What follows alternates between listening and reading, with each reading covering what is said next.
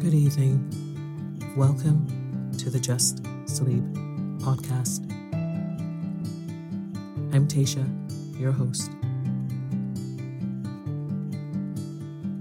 Every week, I will read you an old story to help you relax, put the stressful day behind you, and drift off to sleep.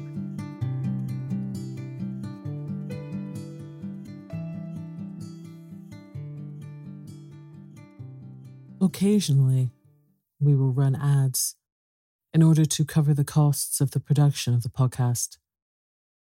Rest assured, there will be no ads during or after the story. If you prefer an ad-free and intro-free show, you can join Just Sleep Premium. Visit justsleeppodcast.com/support for more information. Ready to pop the question? The jewelers at BlueNile.com have got sparkle down to a science with beautiful lab-grown diamonds worthy of your most brilliant moments. Their lab-grown diamonds are independently graded and guaranteed identical to natural diamonds, and they're ready to ship to your door. Go to BlueNile.com and use promo code LISTEN to get $50 off your purchase of $500 or more. That's code LISTEN at BlueNile.com for $50 off. BlueNile.com, code LISTEN. Burrow is a furniture company known for timeless design and thoughtful construction, and free shipping, and that extends to their outdoor collection. Their outdoor furniture is built to withstand the elements, featuring rust-proof stainless steel hardware, weather-ready teak, and quick-dry foam cushions. For Memorial Day, get 15% off your Burrow purchase at burrow.com/acast, and up to 25% off outdoor. That's up to 25% off outdoor furniture at burrow.com/acast. Hey, it's Danny Pellegrino from Everything Iconic. Ready to upgrade your style game without blowing your budget? Check out Quince. They've got all the good stuff, shirts and polos, activewear, and fine leather goods, all at 50 to 80% less than other high-end brands. And the best part? They're all about safe, ethical, and responsible manufacturing. Get that luxury vibe without the luxury price tag. Hit up quince.com/upgrade for free shipping and 365-day returns on your next order. That's quince.com/upgrade. Quality sleep is essential. That's why the Sleep Number Smart Bed is designed for your ever-evolving sleep needs. Need a bed that's firmer or softer on either side? Helps you sleep at a comfortable temperature? Sleep Number Smart Beds let you individualize your comfort, so you sleep better together. J.D. Power ranks Sleep Number #1 in customer satisfaction with mattresses purchased in-store. And now, save 40% on the Sleep Number Limited Edition smart bed for a limited time. For J.D. Power 2023 award information, visit jdpower.com/awards. Only at Sleep Number stores or sleepnumber.com.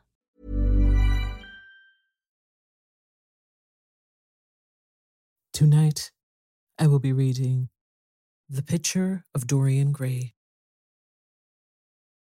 So lie down, close your eyes, and let me read you a story. Chapter 1.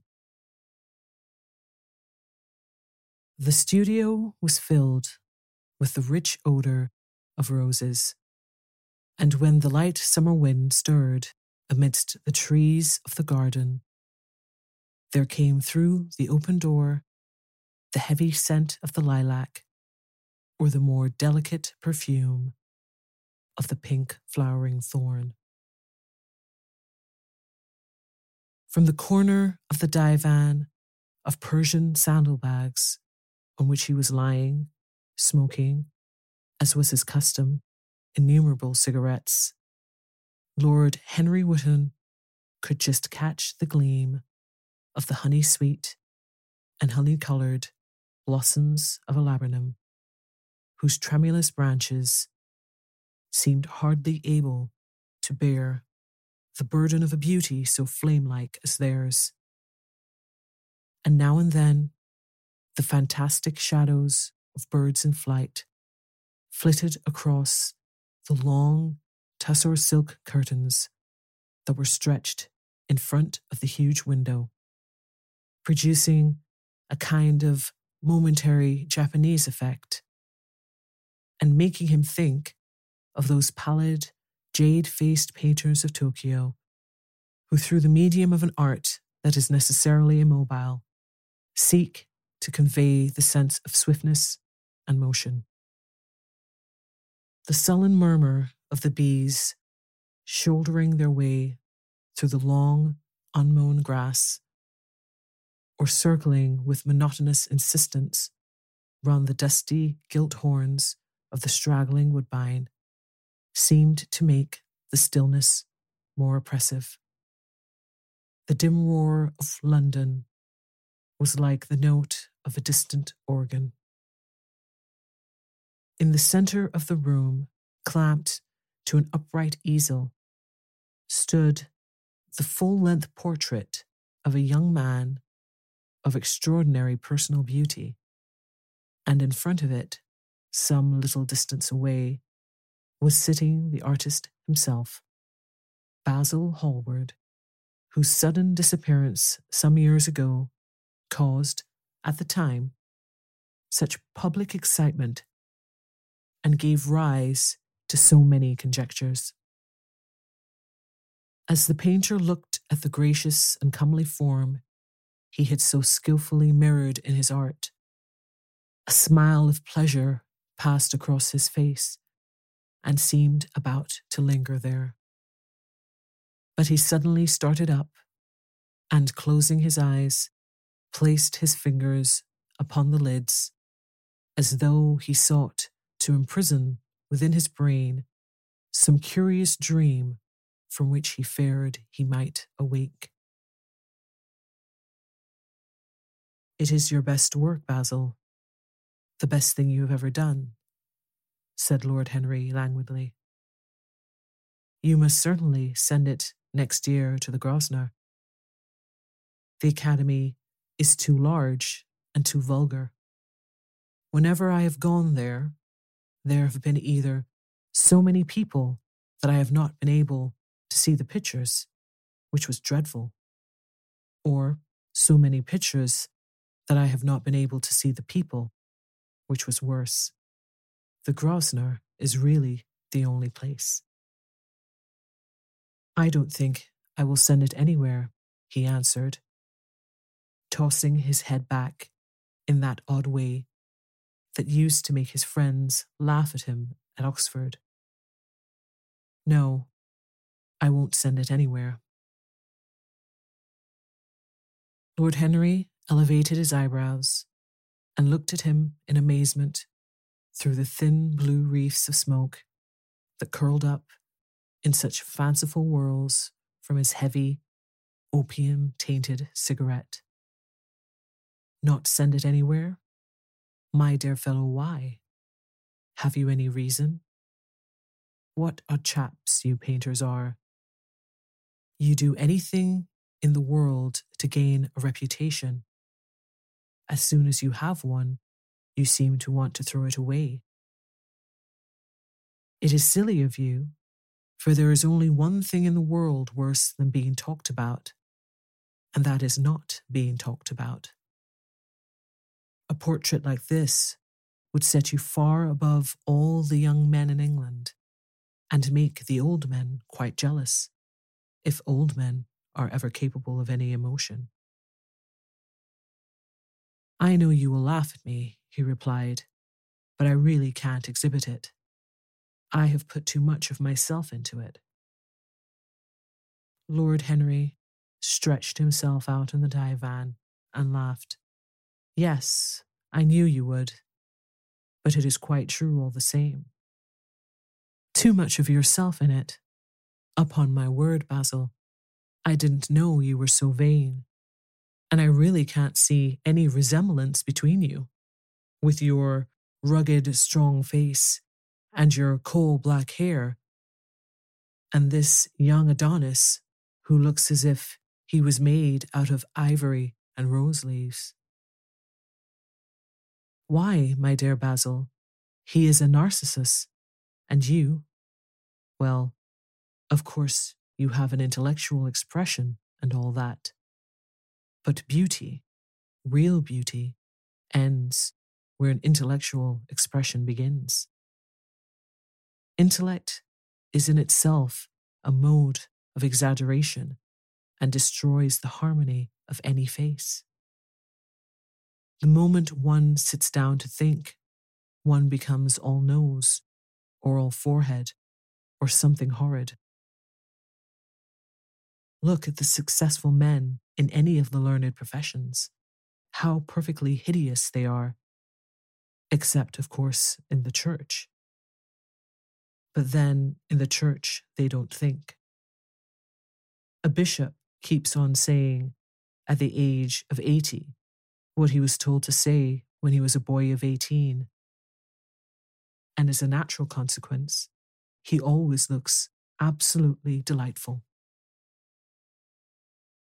Your mysterious young friend, whose name you have never told me, but whose picture really fascinates me, never thinks.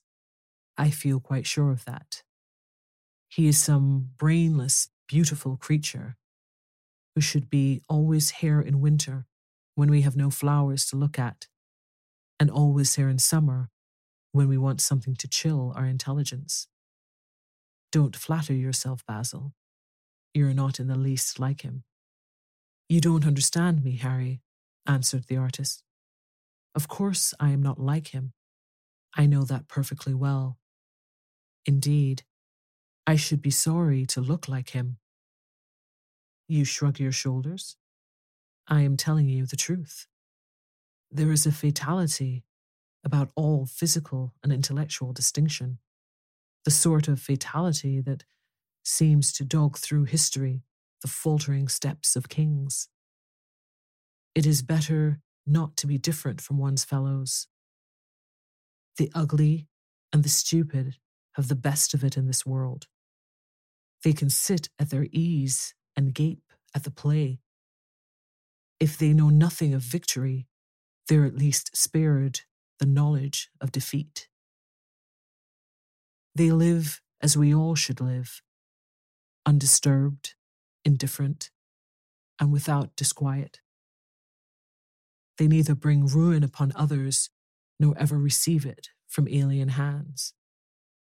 Your rank and wealth, Harry, my brains, such as they are, my art, whatever it may be worth, Dorian Gray's good looks, we shall all suffer for what the gods have given us, suffer terribly. Dorian Gray, is that his name? Asked Lord Henry, walking across the studio towards Basil Hallward. Yes, that is his name. I didn't intend to tell it to you. But why not? Oh, I can't explain.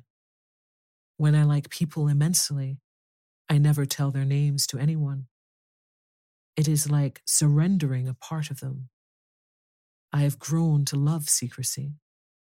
It seems to be the one thing that can make modern life mysterious or marvelous to us. The commonest thing is delightful if one only hides it. When I leave town now, I never tell my people where I'm going. If I did, I would lose all my pleasure. It is a silly habit, I dare say. But somehow, it seems to bring a great deal of romance into one's life. I suppose you think me awfully foolish about it. Not at all, answered Lord Henry. Not at all, my dear Basil. You seem to forget that I am married, and the one charm of marriage is that it makes a life of deception absolutely necessary for both parties. I never know where my wife is, and my wife never knows what I'm doing. When we meet, we do meet occasionally. When we dine out together, or go down to the Duke's, we tell each other the most absurd stories with the most serious faces. My wife is very good at it, much better, in fact, than I am. She never gets confused over her dates, and I always do. But when she does find me out, she makes no row at all. I sometimes wish she would, but she merely laughs at me. I hate the way you talk about your married life, Harry, said Basil Hallward, strolling towards the door that led into the garden. I believe that you are really a very good husband, but that you are thoroughly ashamed of your own virtues. You are an extraordinary fellow. You never say a moral thing, and you never do a wrong thing. Your cynicism is simply a pose. Being natural is simply a pose, and the most irritating pose I know, cried Lord Henry, laughing. And the two young men went out into the garden together and ensconced themselves on a long bamboo seat that stood in the shade of a tall laurel bush. The sunlight slipped over the polished leaves. In the grass, white daisies were tremulous. After a pause, Lord Henry pulled out his watch. I'm afraid I must be going, Basil, he murmured. And before I go, I insist on your answering a question I put to you some time ago. What is that? Said the painter, keeping his eyes fixed on the ground. You know quite well. I do not, Harry. Well, I will tell you what it is. I want you to explain to me why you won't exhibit Dorian Gray's picture. I want the real reason. I told you the real reason. No, you did not. You said it was because there was too much of yourself in it. Now, that is childish. Harry, said Basil Hallward, looking him straight in the face, every portrait that is painted with feeling is a portrait of the artist, not of the sitter. The sitter is merely the accident, the occasion. It is not he who is revealed by the painter. It is rather the painter who, on the colored canvas, reveals himself. The reason I will not exhibit this picture is that I am afraid that I have shown in it the secret of my own soul. Lord Henry laughed. And what is that? He asked. I will tell you, said Hallward. But an expression of perplexity came over his face. I am all expectation, Basil, continued his companion, glancing at him. Oh, there is really very little to tell, Harry, answered the painter, and I am afraid you will hardly understand it. Perhaps you will hardly believe it. Lord Henry smiled, and leaning down, plucked a pink-petaled daisy from the grass and examined it.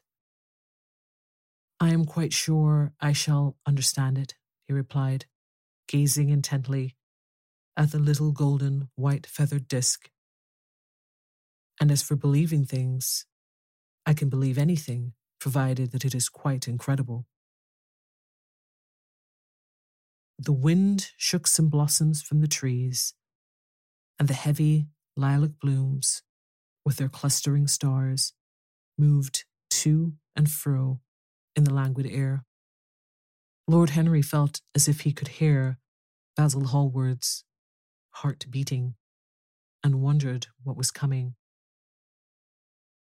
The story is simply this, said the painter after some time. 2 months ago, I went to a crush at Lady Brandon's. You know, we poor artists have to show ourselves in society from time to time, just to remind the public that we are not savages. With an evening coat and a white tie, as you once told me, anybody, even a stockbroker, can gain a reputation for being civilized. Well, after I had been in the room about 10 minutes, talking to huge overdressed dowagers and tedious academicians, I suddenly became conscious that someone was looking at me. I turned halfway round and saw Dorian Gray for the first time. When our eyes met, I felt that I was growing pale. A curious sensation of terror came over me. I knew that I had come face to face with someone whose mere personality was so fascinating that if I allowed it to do so, it would absorb my whole nature, my whole soul, my very art itself. I did not want any external influence in my life. You know yourself, Harry, how independent I am by nature. I have always been my own master, at least always been, till I met Dorian Gray. Then, but I don't know how to explain it to you, something seemed to tell me that I was on the verge of a terrible crisis in my life. I had a strange feeling that fate had in store for me exquisite joys and exquisite sorrows. I grew afraid and turned to quit the room. It was not conscience that made me do so. It was a sort of cowardice. I take no credit to myself for trying to escape. Conscience and cowardice are really the same things, Basil. Conscience is the trade name of the firm, that is all. I don't believe that, Harry, and I don't believe you do either.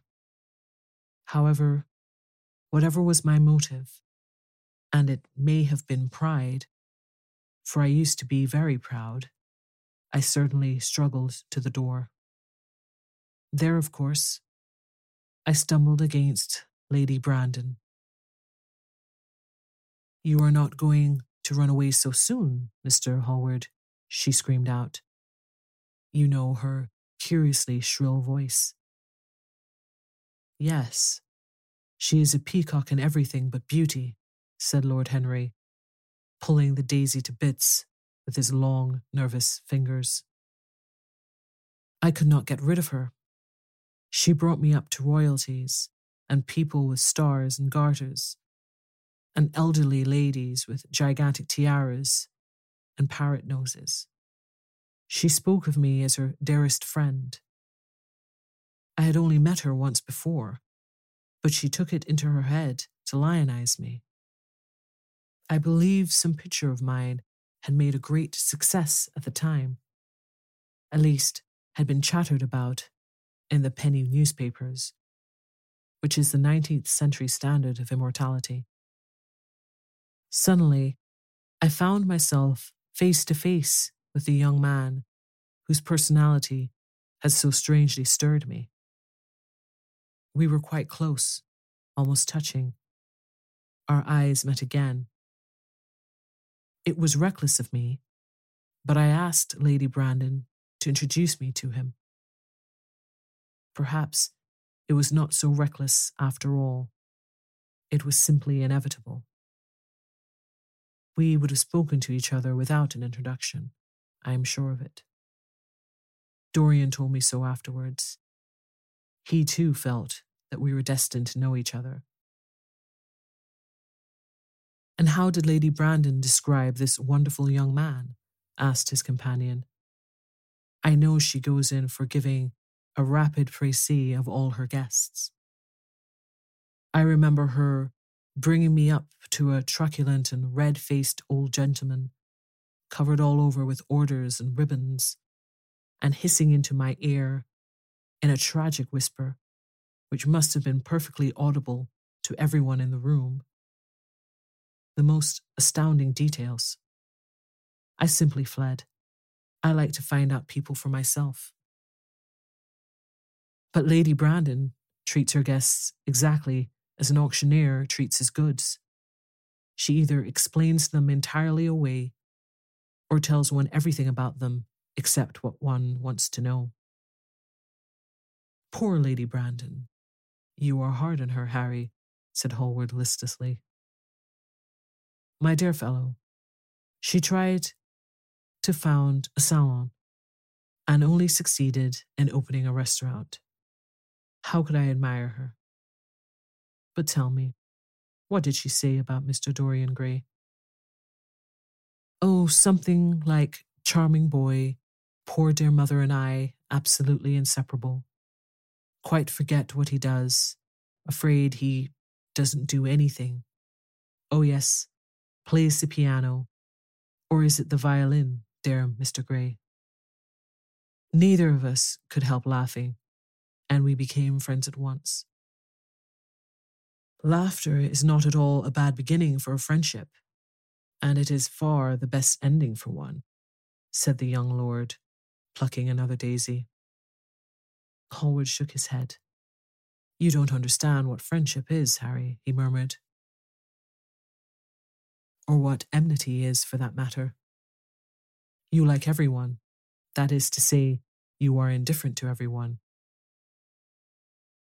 How horribly unjust of you, cried Lord Henry, tilting his hat back and looking up at the little clouds that, like ravelled skins of glossy white silk, were drifting across the hollowed turquoise of the summer sky. Yes, horribly unjust of you. I make a great difference between people. I choose my friends for their good looks, my acquaintances for their good characters, and my enemies for their good intellects. A man cannot be too careful in the choice of his enemies. I have not got one who is a fool. They are all men of some intellectual power, and consequently, they all appreciate me. Is that very vain of me? I think it is rather vain.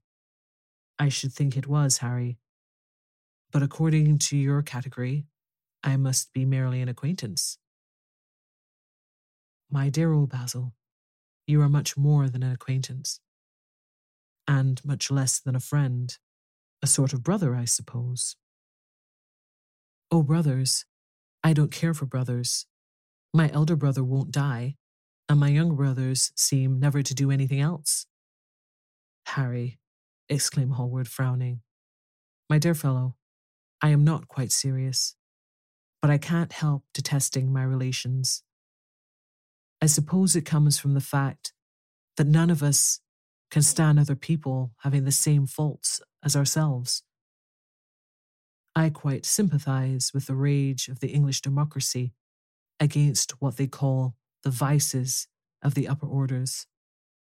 The masses feel that drunkenness, stupidity, and immorality should be their own special property, and that if any one of us makes an ass of himself, he is poaching on their preserves.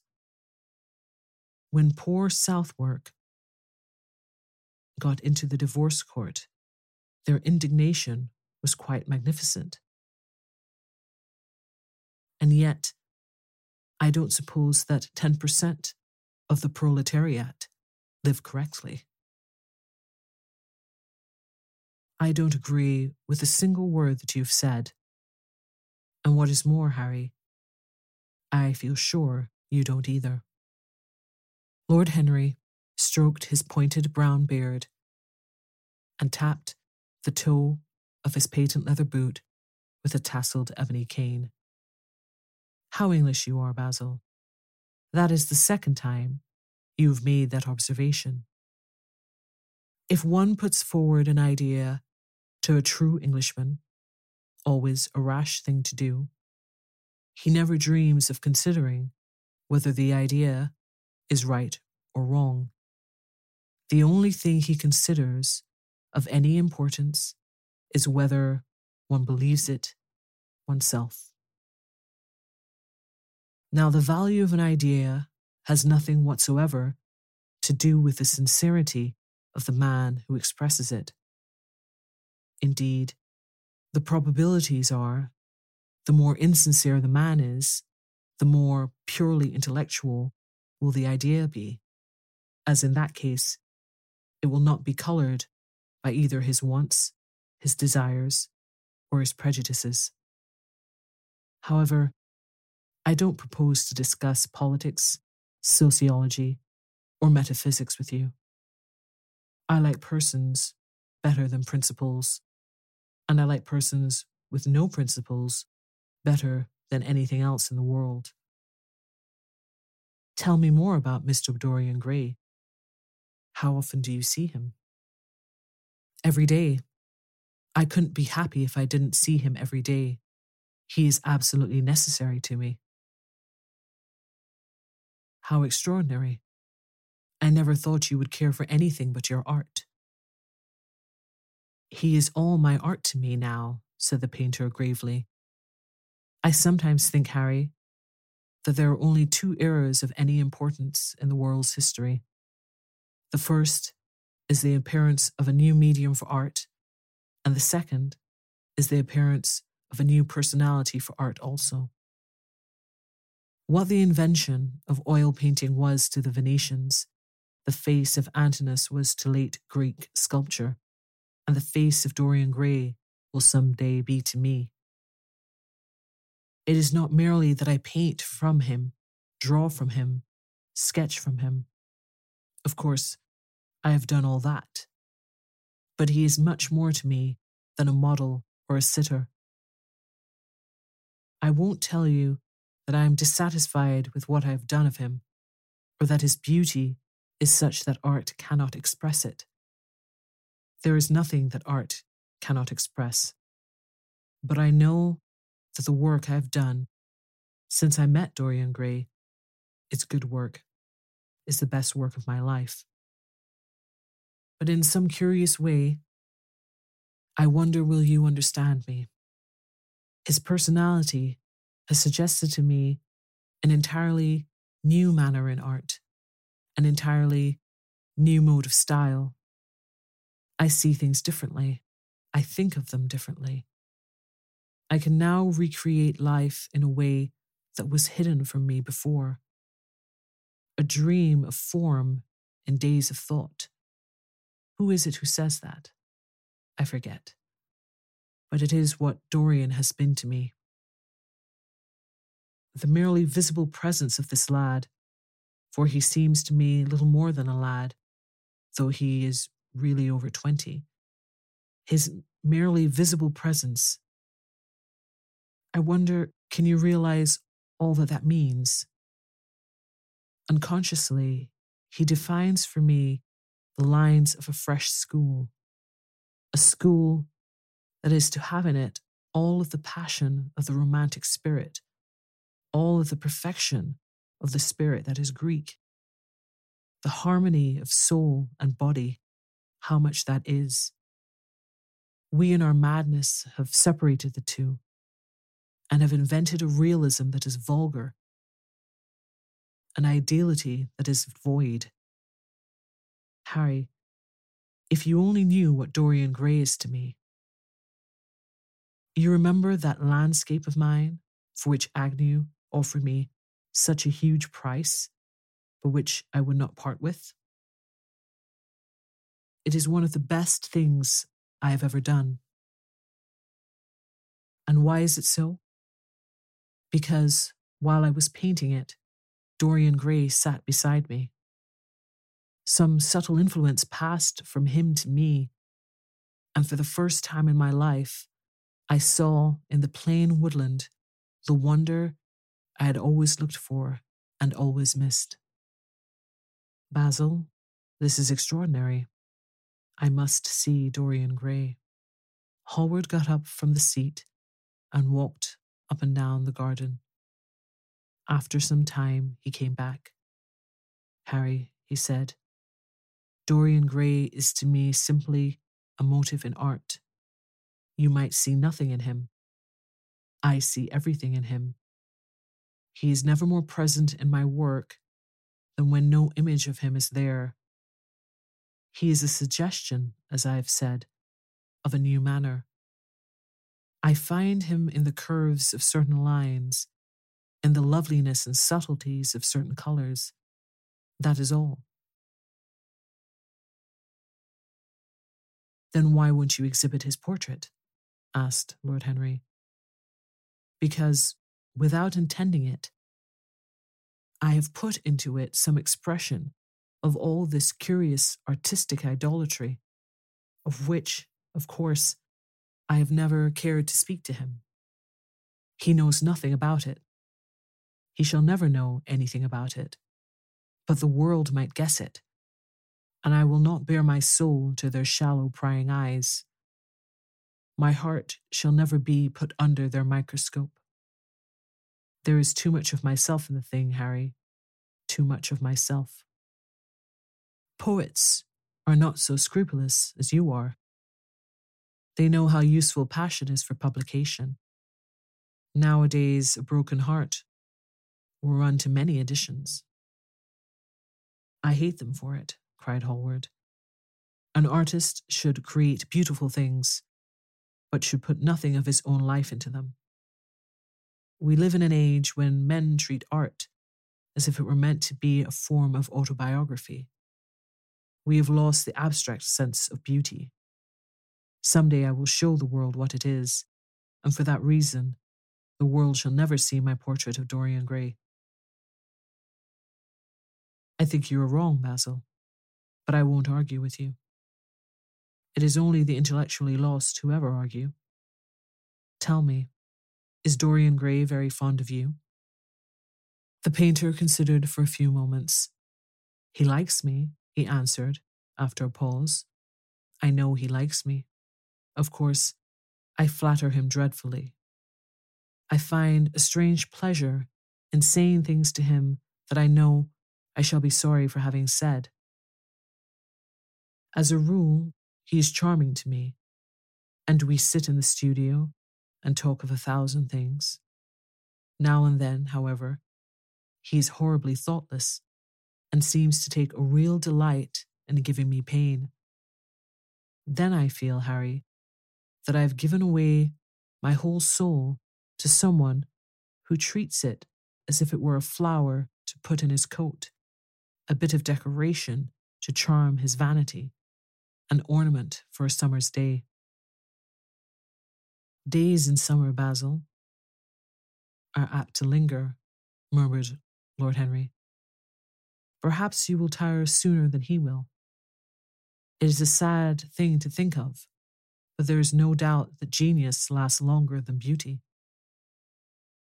That accounts for the fact that we all take such pains to overeducate ourselves. In the wild struggle for existence, we want to have something that endures, and so we fill our minds with rubbish and facts in the silly hope of keeping our place. The thoroughly well-informed man, that is the modern ideal. And the mind of the thoroughly well-informed man is a dreadful thing. It is a bric-a-brac shop, all monsters and dust, with everything priced above its proper value. I think you will tire first, all the same. Some day you will look at your friend, and he will seem to you to be a little out of drawing, or you won't like his tone of colour or something. You will bitterly reproach him in your own heart, and seriously think that he has behaved very badly to you. The next time he calls, you will be perfectly cold and indifferent. It will be a great pity, for it will alter you. What you have told me is quite a romance of art, one might call it. And the worst of having a romance of any kind is that it leaves one so unromantic. Harry, don't talk like that. As long as I live, the personality of Dorian Gray will dominate me. You can't feel what I feel. You change too often. Ah, my dear Basil, that is exactly why I can feel it. Those who are faithful know only the trivial side of love. It is the faithless who knows love's tragedies. And Lord Henry struck a light on a dainty silver case and began to smoke a cigarette with a self-conscious and satisfied air, as if he had summed up the world in a phrase. There was a rustle of chirruping sparrows, green lacquer leaves of the ivy, and the blue cloud shadows chased themselves across the grass like swallows. How pleasant it was in the garden, and how delightful other people's emotions were, much more delightful than their ideas, it seemed to him. One's own soul and the passions of one's friends, those were the fascinating things in life. He pictured to himself with slight amusement the tedious luncheon that he had missed by staying so long with Basil Hallward. Had he gone to his aunt's, he would have been sure to have met Lord Goodbody there, and the whole conversation would have been about the feeding of the poor, the necessity for model lodging houses. Every class would have preached the importance of these virtues, for whose exercise there was no necessity in their own lives. The rich would have spoken on the value of thrift, and the idle grown eloquent over the dignity of labour. It was charming to have escaped all that. As he thought of his aunt, an idea seemed to strike him. He turned to Hallward and said, "My dear fellow, I've just remembered." "Remembered what, Harry?" "Where I heard the name of Dorian Gray." "Where was it?" asked Hallward with a slight frown. "Don't look so angry, Basil. It was at my aunt, Lady Agatha's. She told me she had discovered a wonderful young man who was going to help her in the East End, and that his name was Dorian Gray. I am bound to state that she never told me he was good-looking. Women have no appreciation of good looks, at least good women have not. She said that he was very earnest and had a beautiful nature. I at once pictured to myself a creature with spectacles and lank hair, horribly freckled and tramping about on huge feet. I wish I had known it was your friend." "I am very glad you didn't, Harry." "Why?" "I don't want you to meet him." "You don't want me to meet him?" "No." "Mr. Dorian Gray is in the studio, sir," said the butler, coming into the garden. "You must introduce me now," cried Lord Henry, laughing. The painter turned to his servant, who stood blinking in the sunlight. "Ask Mr. Gray to wait, Parker. I shall be in a few moments." The man bowed and went up the walk. Then he looked at Lord Henry. "Dorian Gray is my dearest friend," he said. "He has a simple and a beautiful nature. Your aunt was quite right in what she said of him. Don't spoil him. Don't try to influence him. Your influence would be bad. The world is wide and has many marvelous people in it.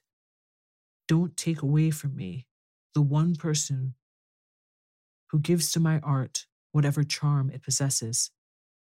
My life as an artist depends on him. Mind, Harry, I trust you." He spoke very slowly, and the words seemed wrung out of him, almost against his will. "What nonsense you talk," said Lord Henry, smiling, and taking Hallward by the arm, he almost led him into the house.